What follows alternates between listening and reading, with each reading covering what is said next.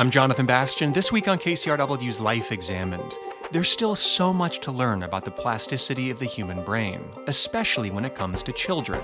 You don't need to make children learn. You just need to let them learn. And to mm. a large extent, what you need to do is just kind of get out of the way. Their exploration and learning is so, uh, and learning capacities are so powerful that you put them in a world that they can explore and they'll figure it out and learn. And later, what happens to our brains as we age? The research may surprise you.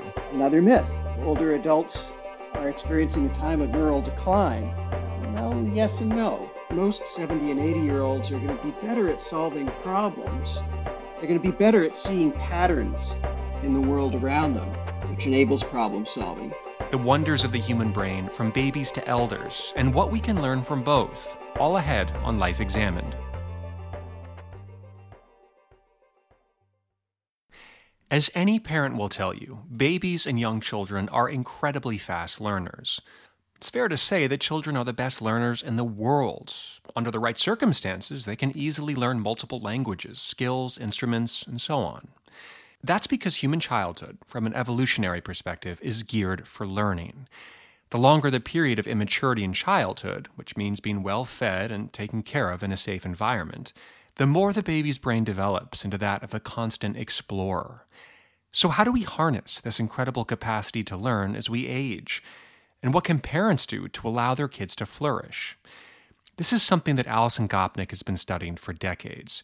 She's a professor of psychology and philosophy at the University of California, Berkeley, where she runs the Cognitive Development and Learning Lab. She's also the author of The Philosophical Baby and The Gardener and the Carpenter What the New Science of Child Development Teaches Us About the Relationship Between Parents and Children. Alison Gopnik, welcome to Life Examined. Thank you. Um, let's start with with just this this wonderful question of understanding the infant's brain.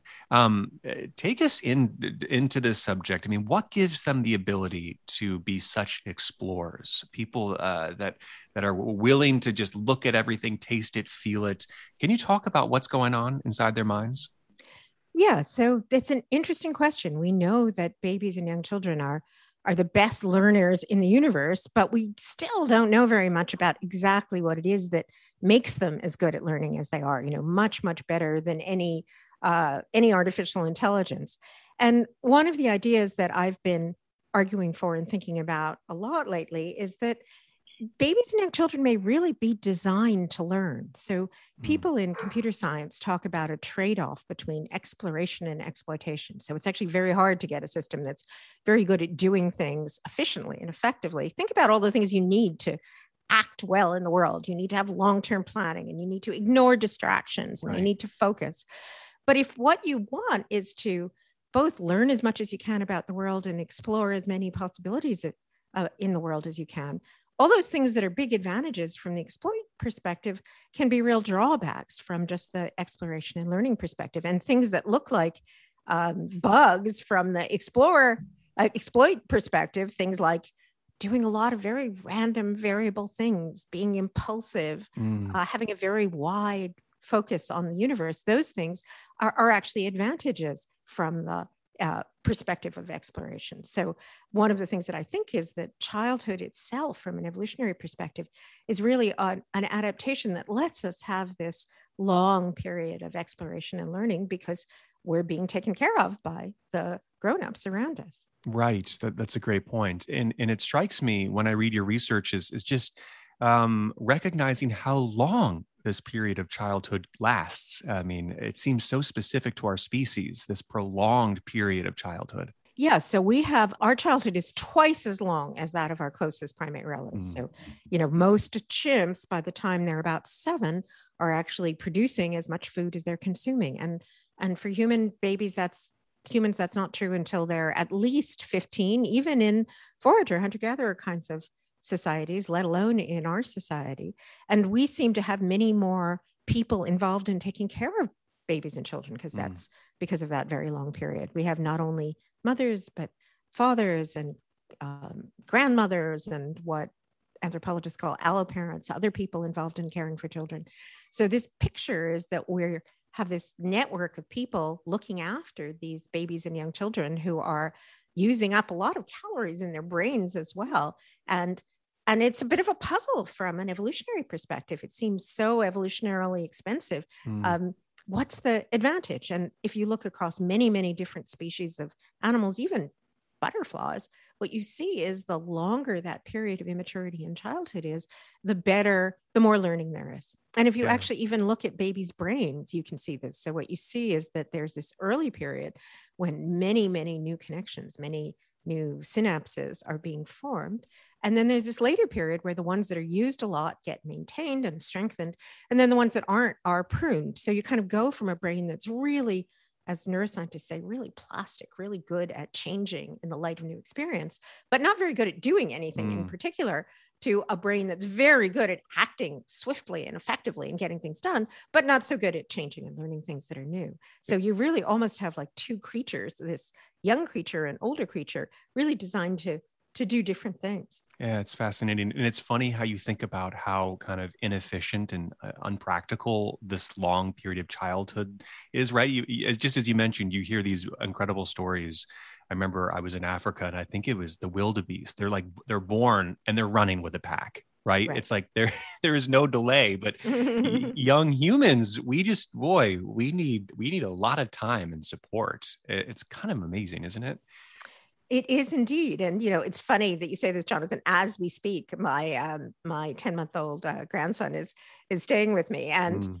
it's just sort of amazing. There's this little creature, and there's you know five grown ups who are all putting in all this work and time and investment, and here he is, just you know every second. It's funny because, of course, I'm, you know, this is my professional view based yeah. on lots and lots of careful laboratory experiments.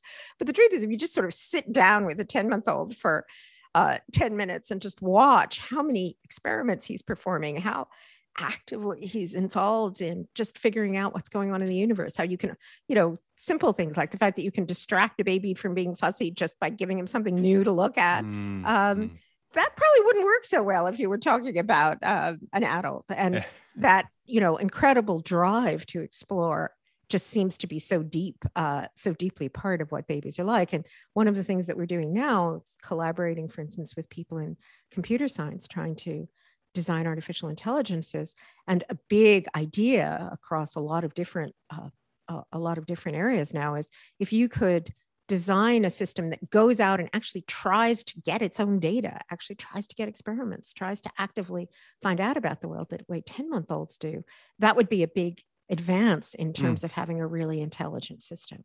Mm, say, say more about that. What, what would we hope to learn from an experiment like that? Well, what we're trying to do is sort of two things in parallel. One thing we're trying to do is figure out could we get a, a system that could learn as effectively as babies do yeah. and could generalize as well as babies do. Um, and since babies are spending so much of their time exploring, uh, would exploring be the secret? Would giving a giving a an AI curiosity be the secret that would actually let it learn like the way babies do?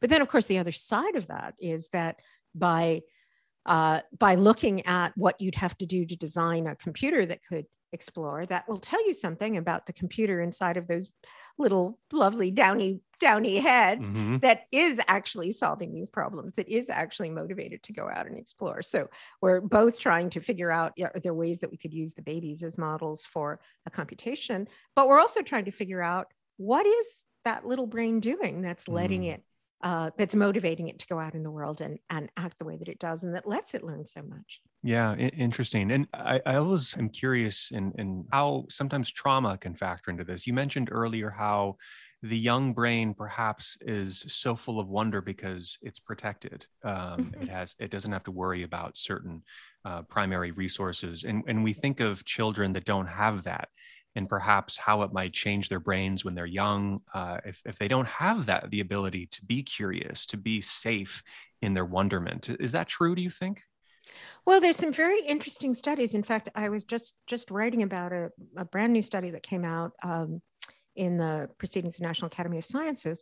Uh, sorry, in Nature Neuroscience Reviews, um, where uh, uh, Allyson Mackey, who's a neuroscientist who's at the University of Pennsylvania, and her colleagues were reviewing all the work about the effects of things like uh, what they call adverse childhood experiences yeah, on brain yeah. development. And the really interesting thing, kind of counterintuitively, that comes out again and again is that the effect seems to be to make the brain grow up too quickly. Right. So you might have thought that, you know, the effect of having an adverse experience would be that, you know, it would take longer to get to the adult state, but it seems kind of the opposite. It's as if those adverse experiences are are giving a signal that says, look, you're not in this protected uh, you're not in this protected environment. You can't really afford spending a lot of time learning. You better get up into that adult exploit state as quickly as you can. Um, and conversely, having you know a rich protected environment at least in animal studies seems to leave your brain open for longer mm-hmm. seems to keep that state of uh, keep that state of plasticity and openness and potential for learning longer so really it seems as if having this having this protected, safe environment and having people around you who care about you and take care of you is is really helping to keep that brain more in a more childlike state. And I think that's even true for adults that that being not feeling you know again somewhat counterintuitively not feeling under the pressure to perform all the time can actually be the state that makes you most creative most imaginative best at learning best at changing in the light of new experiences. And I think so many of us could could identify with this on one level or another. I, I think of um, studies I've seen about children, right, in, in school trying to learn or take tests when their when their fight or flight is triggered. And and we all know that feeling. There's a shutdown or like a tunnel vision. It's hard to focus. It's hard to make decisions. And just you know just to refer to what you were saying if if a child is under this immediate threat consistently no questions here, I think, about how it impacts learning, future development, um, and, and, greater disparities moving forward. You know, there's a kind of uh, paradox in our society as it as it works now, which is that there's a great deal of anxiety among the parents who ha- actually have a lot of resources, mm-hmm. and probably for those parents, just chilling out a bit would be yep uh, would be a way of making everybody's lives um, easier. Yeah. Um, so you know, you don't want to say that when you say sort of protected and nurtured, you don't mean someone hovering over you every second trying to figure out whether you're safe or not. Um, but on the other hand, we know that you know there's still a very large number of children uh, growing up in in poverty and isolation in the United States, and there's many children who are experiencing these adverse childhood experiences, like having violence in the mm. community or um, or neglect. And and those children do seem to be at risk for all sorts of other kinds of outcomes. So, just simple things that we could do, uh, policies that, in fact, most places in the world have, like having family allowances so there's enough resources available for children, or having parental leave so that there isn't as much pressure on children, supporting caregiving, mm. having high quality having high quality childcare.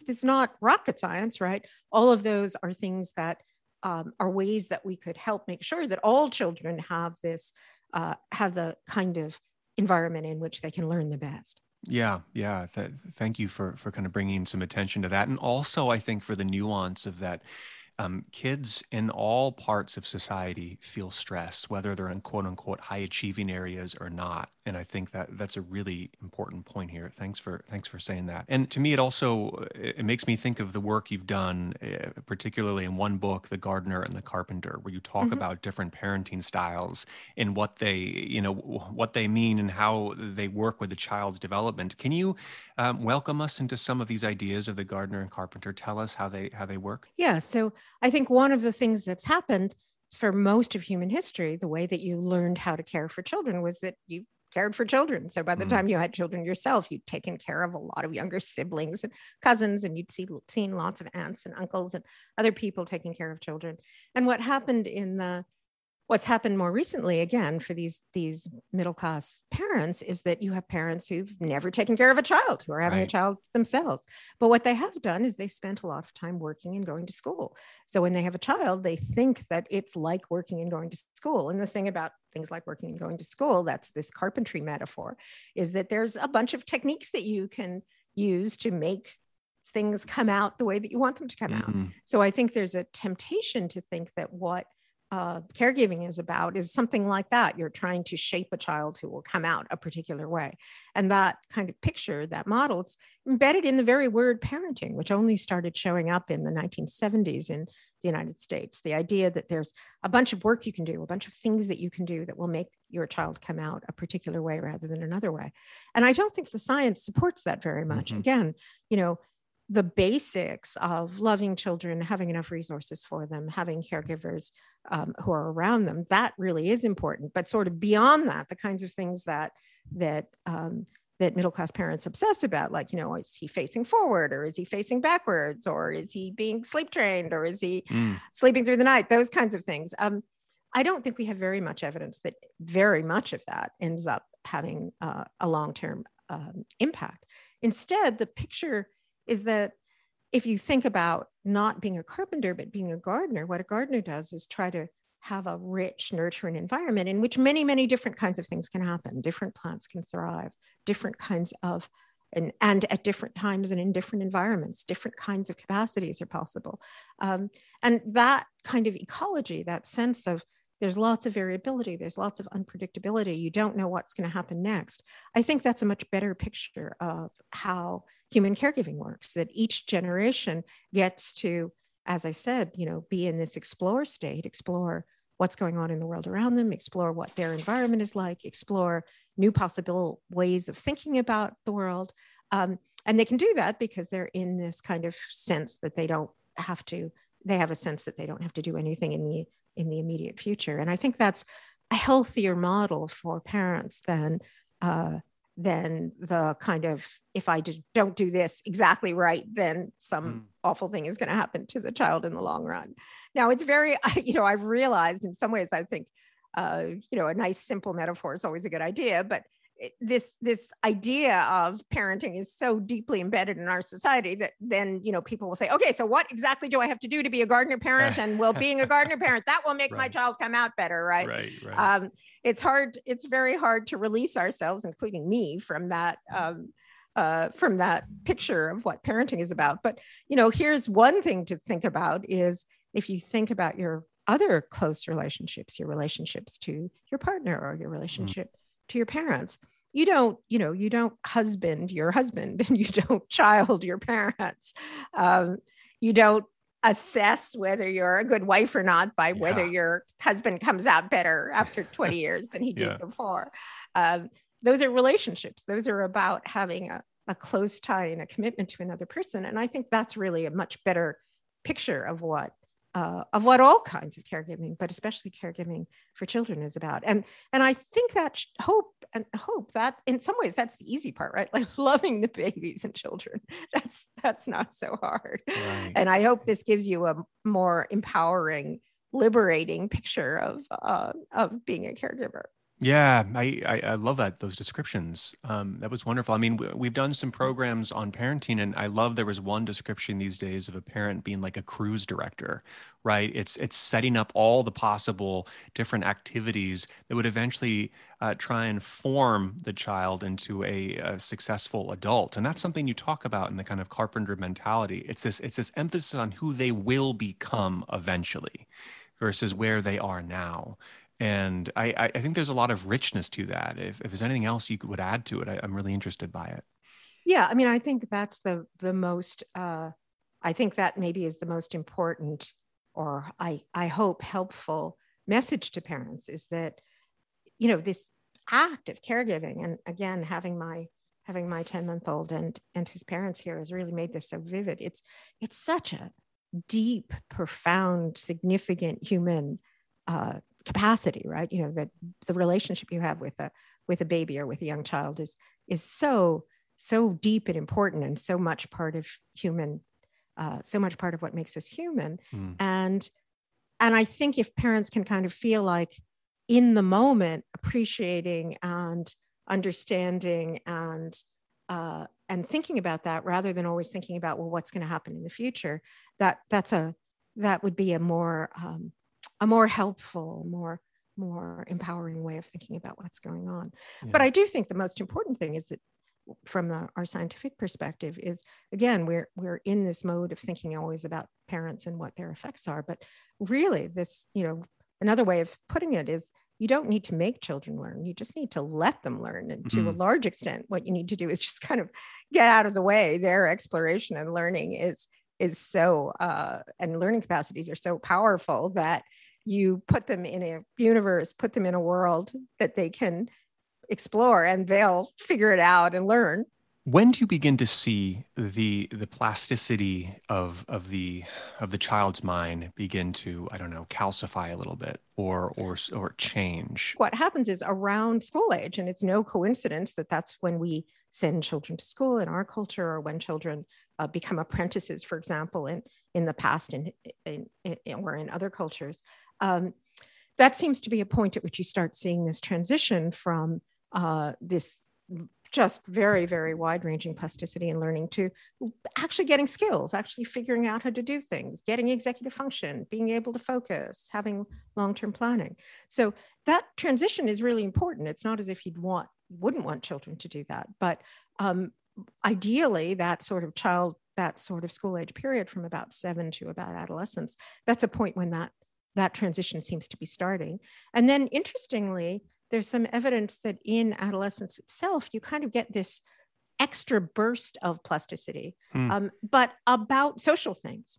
So we've done some experiments that showed that what we found was that um, in certain kinds of tasks where you have to consider more unlikely options, um, young children, three year olds, are actually better than adults. Three year olds are better at getting to the unlikely option than the grown ups are. And then when we looked at this overdevelopment, what we saw was that there was a shift in around seven, where the children got to be a bit less flexible, though they were still quite a bit more flexible than the adults.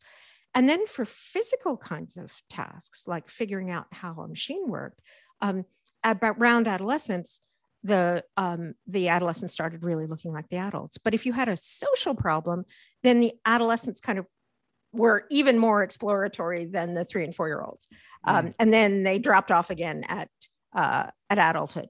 So it, it's a complicated story about exactly how development unfolds, and I think there's a reason. And of course, this kind of uh, makes sense from a um, this makes sense from an evolutionary perspective that adolescence is a time when you're exploring different social possibilities, different ways that your world could be structured. What do we take from this in terms of asking ourselves who who we want to become as adults? And I think sitting with this idea that things feel more stressful, more closed off, less open to wonder. Um, I know you work with Dacher Keltner. He was a guest on our program just recently. We talked about what what an incredible human emotion this is, and how it seems it can be harder to access as you get older. What do we take away from the adolescent brain um, as we age? Yeah, so I think I think one of the questions that we can always ask is, uh, what you know this capacity for wonder this capacity for exploration this capacity for plasticity doesn't go away mm. it i don't think we're ever quite in as intense a state of awe and wonder as we are when we're you know three or four uh, when we're babies but one of the things about humans is that we do have the capacity to switch back and forth from being in this really good helpful focused um, uh, state to being able to sort of pull back and have a broader sense of, of wonder. And um, Dacher is a wonderful example of someone who's been studying this. Um, what are some of the things that can that can promote that in adults? And I think a lot of it is getting back into a state that's more like the state you're in as a child. For instance, trying to solve a new task or um, trying to do something that you haven't done before, um, and being able to do that in a safe setting where you know nothing directly uh, depends on it in the next moment. One of the things that I think is a particularly good way of doing this is hanging out with babies and young mm. children. and again, it's funny, you know, this has been my whole life, but sitting with my uh, sitting with my beautiful 10 month old grandson this week, I've realized, oh, I've really missed this. This is, yeah. this is, this is just sitting with him. In fact, you know, the problem is I could easily spend an hour just sitting in and watching him. You can kind of get a contagious sense of of how much it is that the children are exploring. Um, you know, an example I give is just imagine the walk to the corner to get milk, right? You know, you're you're so used to that as an adult, you've done it so often, it becomes completely automatic, and you don't even see anything. To do that same walk with a three-year-old, and it's like going to get a pint of milk with William Blake. You mm. realize that every block has pizza folders and uh, pizza flyers and dogs and there's just an amazing variety of things. Or or you go for a walk and suddenly there's realize there's airplanes the sky's full of airplanes and birds and things that you don't usually see. Yeah. so i i one of the things that i think is wonderful about uh, being a parent about being a caregiver is uh, is that you kind of get to have both a very adult responsible um, important significant job. And you also get to vicariously experience what it's like to have this broader sensibility. But I think there are also things like meditation or like uh, the kinds of things that induce all like walks in nature that that can do the same thing for um, for adults. And I think it's interesting that if you look in lots of different cultures and times, um, there's been this sense of of actually having institutions or practices that let you go back and forth. So, mm. you know, you can have a, a retreat or have a, uh, various kinds of religious uh, institutions that are sort of designed to give you a time when you could be in this kind of broader state to me, Alison, I, I feel that there's this really interesting cultural tension right now with a lot of this. I, I, I, got into this debate with a friend of mine who was basically telling me that I need to, you know, be a little less serious with my public radio work and I do psychotherapy on the side. And and and and he was saying you gotta you gotta be out more childlike and smiling and laughing and be and even and partying and let's go to Burning Man this summer and let's just, you know, go for it. That's the way that's the that's the best way to be. And i think that ties into ideas of extended adolescence or you never have to grow up or peter pan syndrome or a lot of these things and on the other hand, there's this sense that there are stages of life. I think of like in Indian philosophy, or there's four stages of life. You become an elder and mm. you become wiser and you take on more responsibility. And it's, I, I sometimes wonder how do we hold all of these things together? How do we, uh, understand the importance of both, how to navigate both. Um, and I, I welcome your thoughts on this. What do you think? Humans are a very cultural species. That's one of our one of our most distinctive characteristics is that we learn from uh, past generations, and each generation can pass on information to the next. And there's some reason to believe that elderhood, that kind of 55 to 70, also involves a really different kind of intelligence than mm. either the intelligence of childhood, that exploration, or the intelligence of, you know, prime of life adulthood, that kind of very focused getting making my way in the world yes. intelligence yeah. and i think of it as being a kind of intelligence of care and teaching where you're less concerned about your own um, welfare and you're more concerned about you know other people and about passing on the stories of your childhood to the others um, i'm just just writing one of my uh, wall street journal columns about a fascinating new study that shows that even if you take a very simple um, you take a very simple uh, task like squeezing a ball and it depending on how much effort you put in you get points and those points can either go to you or somebody else. Um, elders are much more likely to be willing to put in the effort to give points to somebody else than um, than younger people are. And i think it's very interesting kind of understudied question about what is this kind of intelligence that comes with age that i think might be very different from either the you know freewheeling exploration that you see in the children or the more focused um, uh, kind of capacity that you see in the typical adults. There's a, a fascinating um, study uh, by an anthropologist looking at hunting, and what he discovered was that you know the 30 year olds it takes a long time to be a good hunter and the 30 year olds are really the best hunters. And they tend to go out by themselves and hunt and bring things back now, the elders aren't as effective anymore. They're not as strong as they once were. Um, but of course, they know a lot about hunting, mm-hmm. and they're the ones who are going out with the children, um, the young seven and eight year olds, and actually teaching them about how to hunt. So I think it's really interesting to think about those different kinds of capacities that come uh, when you're caring or teaching, being altruistic, passing on information versus when you're, uh, and again, I, you know, I think it's important that all of us can do all of these things. So mm. to have a really fulfilled life as an adult is to be able to to explore and exploit and care and teach. Those are all really deep parts of what it means to be human. But I think it's kind of an interesting thought that the children and the elders who tended to be sort of neglected in the story of psychology might be really strong examples of that those capacities for exploration and care. I've been speaking with Alison Gopnik, professor of psychology and philosophy at the University of California, Berkeley. I have loved this conversation and all the ideas. Thank you so much for the time. Well, thank you so much for having me. Once again, that was Alison Gopnik, professor and author of The Philosophical Baby and The Gardener and the Carpenter What the New Science of Child Development Teaches Us About the Relationship Between Parents and Children. And in just a minute, we'll be back to talk more about how the human mind works, this time at the other end of the spectrum that is, the aging brain. We'll have that interview in just a moment. And while I have you, a personal note of thanks to all of you who gave us a review on Apple Podcasts. We reached our goal this summer of getting to 100 ratings and 50 reviews, which is awesome. And I gotta say, I enjoyed reading every single one of them. Thank you so much.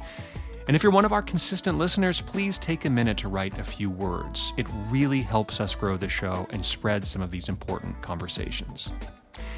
You're listening to Life Examined on KCRW. Once again, we'll be back after this short break.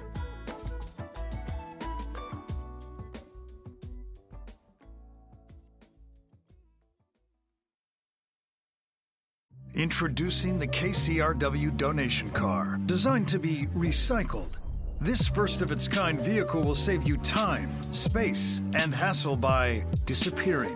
Enjoy the luxury and comfort of turning your underused car into a donation worth hundreds, even thousands of dollars. The KCRW donation car, already in your garage, driveway, or on cinder blocks outside your house. Act now at kcrw.com/cars.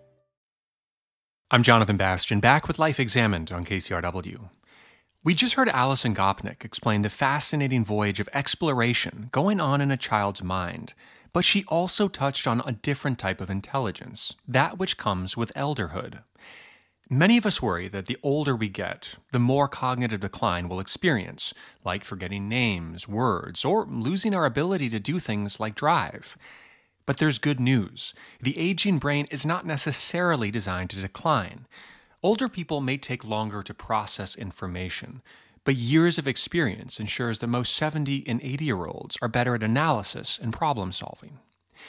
Neuroscientist, musician, and professor emeritus at McGill University, Daniel Levitin, explains that the aging brain, with the right stimulation, also has a great degree of neuroplasticity, and yes, is constantly growing new neurons. He's the author most recently of Successful Aging, a neuroscientist explores the power and potential of our lives. Daniel Levitin, welcome to Life Examined. Oh, it's great to be here. Um, well, we just heard from Alison Gopnik a little bit about the idea of plasticity of the brain, particularly in the baby's brain. And, and you've been looking at the neuroscience of aging. And I wonder, um, what do we see happening in the brain as as we get into the 60s and 70s age group? And, and what this question of plasticity, how does that factor into what we see with the brain? Well, as uh, Dr. Gopnik would have told you, I'm sure babies are little scientists. They're they're trying to explore the world. Believe it or not, those little infant brains are sophisticated statistical processors. At the other end of the spectrum, in our 60s, 70s, and 80s, um, we're also exploring the environment, but, but in different ways, uh, based on experience. So, one thing we should uh, dispel with first is the myth that you don't grow any new neurons after a certain point. Hmm. That's not true. You grow new neurons your entire life. Uh, and another myth is that we can't make new neural connections, that uh, we can't form new uh, neural circuits, but that, that's not true at all. I, you know, people, we've studied people into their hundreds and beyond who are certainly making active and new connections. They, they're learning new things. The, the great Pablo Casals, the cellist in his 80s, uh, some, a journalist walked in to him for an interview and saw he had been practicing and said, Maestro, you've you've you've played every major piece for the cello and, and you're one of the great musicians in the world. Why are you practicing? Hmm. Casals says, Because I want to get better. and he did. Hmm. Uh, the difference, though, between the infant brain and the older brain is that while infants are constantly exploring and trying to make sense of the world, by the time we've hit our 60s and 70s and 80s, we've built up a whole lot of experience. Another myth uh, older adults uh, are experiencing a time of neural decline. Well, yes and no. Our processing speed slows down with every decade after 40. It takes us longer to do stuff. It takes us longer to hit the brakes in the car. It takes us longer to retrieve a word.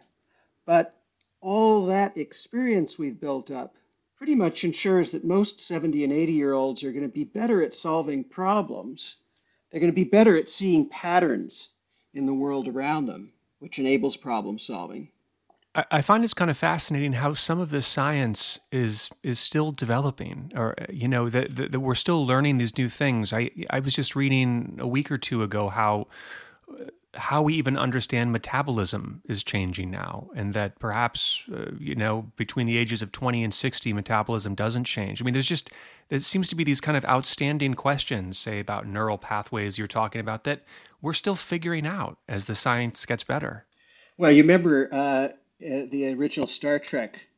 Uh, they used to say uh, space was the final frontier. Mm. I think the brain is the final frontier. Uh, it's it's the uh, the thing that we um, are just beginning to understand. And for one thing, you know, we, we haven't had that many older adults around to study I- until the last couple of decades. You know, people used to die earlier. Life expectancy have expanded by 20 years uh, in since I've been alive, and um, the idea that you know 80 is the new 60 look at pictures of 60 year olds from the 1940s mm. and you know ask your family anybody who knew your grandparents your great grandparents if you were in your 60s in the in the 1940s or even in the 1960s you were really slowed down and not expecting much but now 60 year olds continue to work some of them for 25 or 35 more years and they're valued members of their company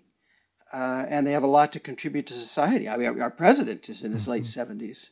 The idea that we're still discovering a lot about metabolism and about neuroplasticity uh, is due to the complexity of these things. Uh, and we're constantly inventing new tools and techniques uh, to better understand the human body and the brain. One thing I think that's important for our KCRW listeners to recognize is that this is the way science works. Science is moving forward. Uh, we're positing new testable hypotheses. We're making observations, trying to figure things out. And what characterizes science is an attitude of open mindedness. We form an idea about the world, but we're open minded to new evidence and we're willing to change our minds. And so in partnership with you, with, with journalists, we try to convey the reality of that change. And it's frustrating. Uh, we're just following where the evidence leads us, and that can cause us to recontextualize things, such as neuroplasticity. Mm. We didn't know that the brain could change. We didn't have the tools to measure it and the observations to support it. So, do you think it's important that as folks age, they maintain a state of openness or receptivity to new ideas or or do you think it's more of what you said earlier the ability to see patterns relying on experience what do you think well i think if we're talking about what you can do to uh, create a situation in which uh, you're going to age well mm-hmm. uh, successfully meaning that you're going to be engaged with life you're going to be a valued member of your social circles and possibly the community at large. You're going to wake up every morning with a lot of energy. Um, openness is one of the key factors, being open to learning new things. The reason for that is that, you know, you were talking about infants uh, with, with Dr. Gopnik. Infants are constantly trying to learn about the world. That's their job the, the primary mission of the brain in the first 10 years of life is to wire itself up to whatever it experiences uh, exist in its environment for later use. By the time you hit your 60s, most of us are less interested in exploring. Uh, think back to your 20s. You might have uh, you might have uh, not really known what kind of music you like or what kind of food you like.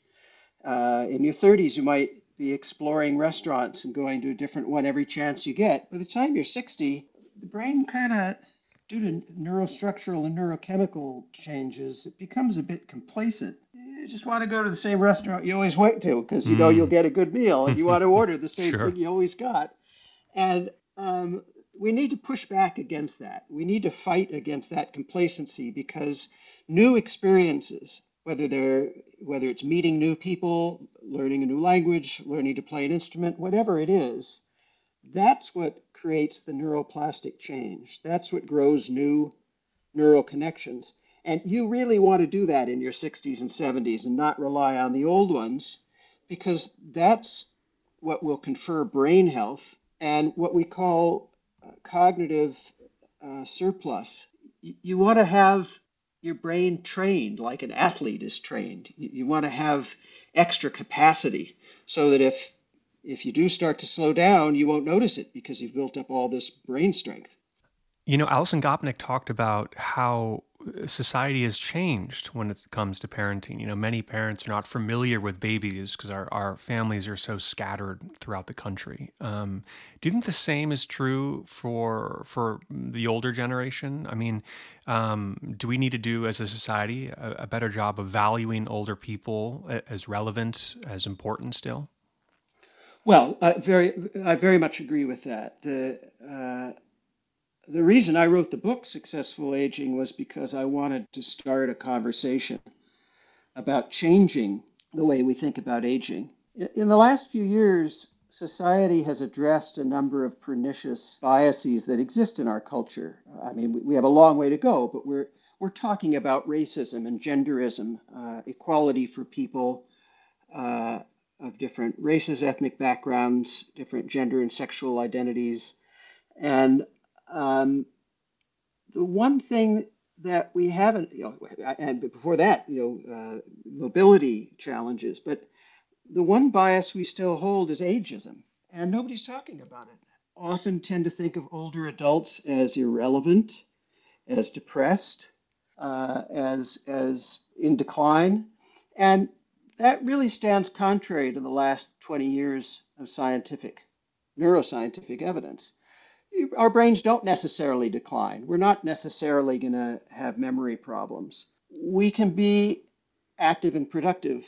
And there are so many role models. Jane Goodall, 90 years old, hmm. still touring the world. Or Judy Collins, 81, just last year before the lockdown, a year and a half now, went on a new tour with new material, new songs she had written.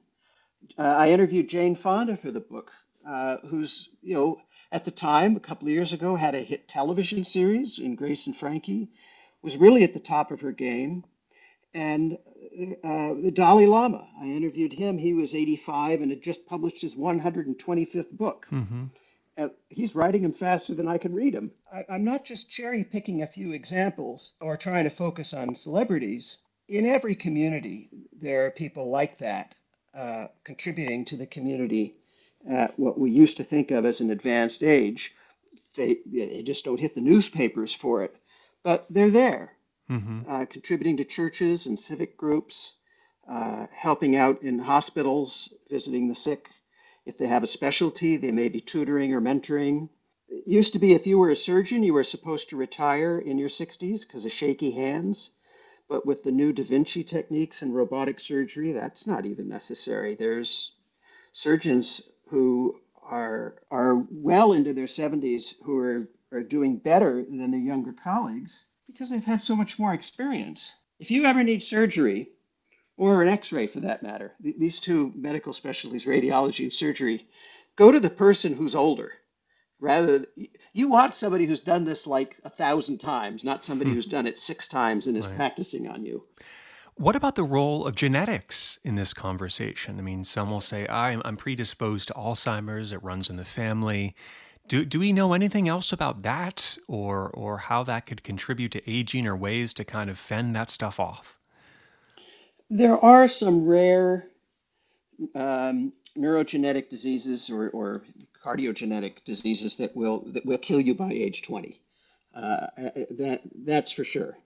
Or 98% chance. Uh, but having a genetic predisposition for something doesn't mean that you've been consigned to that fate.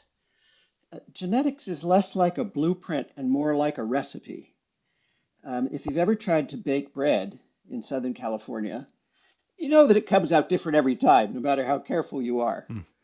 Uh, you know, there, there, conditions change the atmosphere, the temperature, the salinity of the water, uh, whatever it is. The, um, the point is that for many of these things, including Alzheimer's, a genetic predisposition just means that you're more likely to get it if you aren't careful.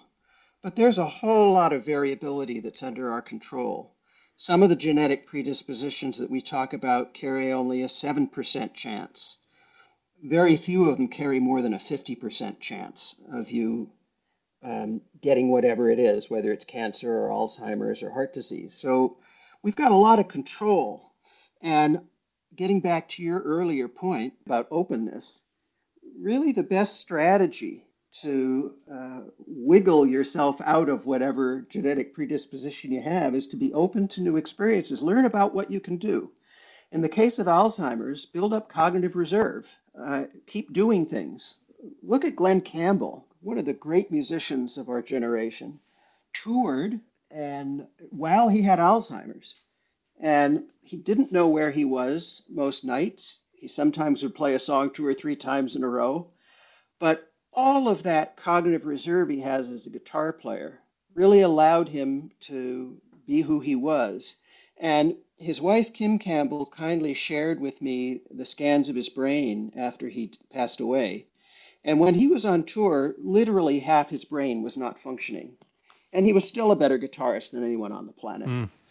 So if you're worried about Alzheimer's, um, I would say make sure you get a good night's sleep.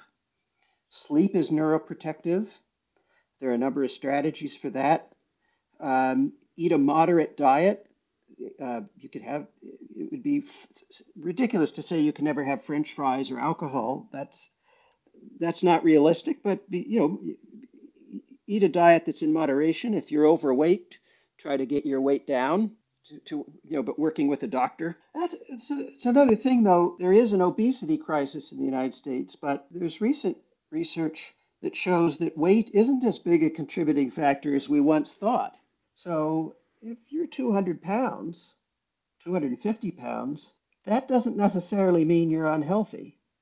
If you are maintaining an active lifestyle and you're not too sedentary. So mm.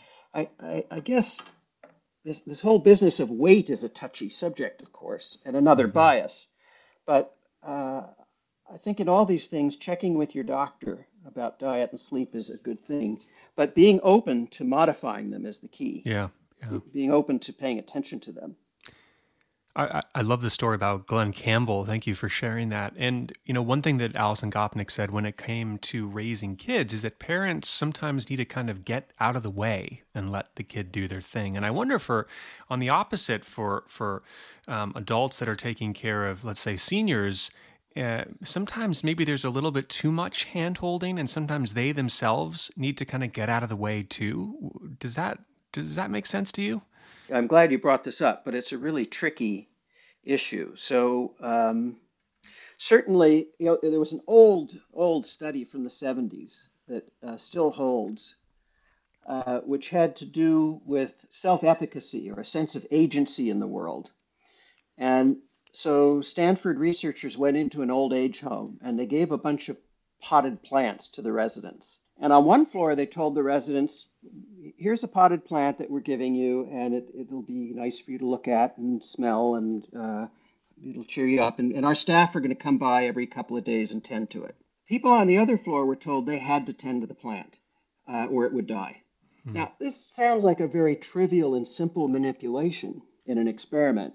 But the evidence was overwhelmingly strong that the older adults who had to care for the plant were in a better mood, they were more sociable, they had fewer health problems because they had a sense of agency and a sense of purpose.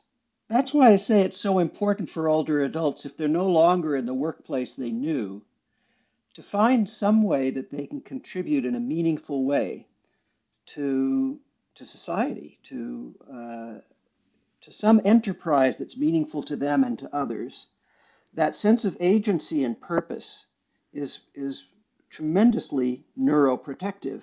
Um, that's the conversation that we need to change as a society to to act more like the Japanese or more like the indigenous peoples who venerate their elders uh, rather than trying to shove them off to the side. It struck me what you said too about learning from indigenous communities or the Japanese. I I wonder if you could if you could add a few words to that. What what what impresses you about those communities? What can we learn from them? Well, the Japanese have the greatest number of uh, centenarians in the world, uh, and the indigenous peoples of Canada and the U.S. tend not to live to 100 uh, because there are other problems of uh, socioeconomic problems, education, uh, alcoholism, and other things that uh, are hard to dig out of. But the common point, and what I think is a great model, is that in those cultures, people go to the elders for advice. They, they seek their advice, they follow their advice. They recognize what neuroscience has only just shown in the last five years which is that the brain is a giant pattern matching device. And by the time you've seen a lot of patterns, you're in a better position to figure things out, particularly interpersonal problems. Mm.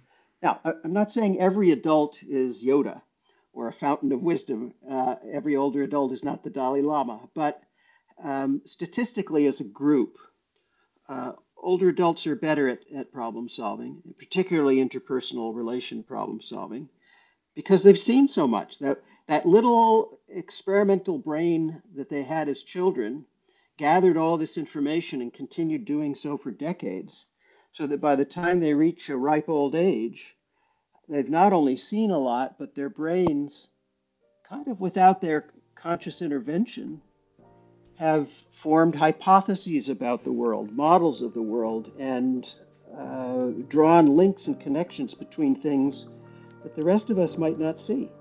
I've been speaking with Daniel Levitin. He's the author of Successful Aging. A neuroscientist explores the power and potential of our lives. Daniel, thanks for the time. We really appreciate it. Thank you. Well, we're out of time for today. But if you missed last week's show, we talked with Leidy Klotz about his latest book, Subtract The Untapped Science of Less, and Vanessa Patrick about saying no without all that guilt. You can find it wherever you listen to podcasts or at kcrw.org slash lifeexamines or check it out on the KCRW app. Our producer is Andrea Brody. I'm Jonathan Bastian. We'll see you next week.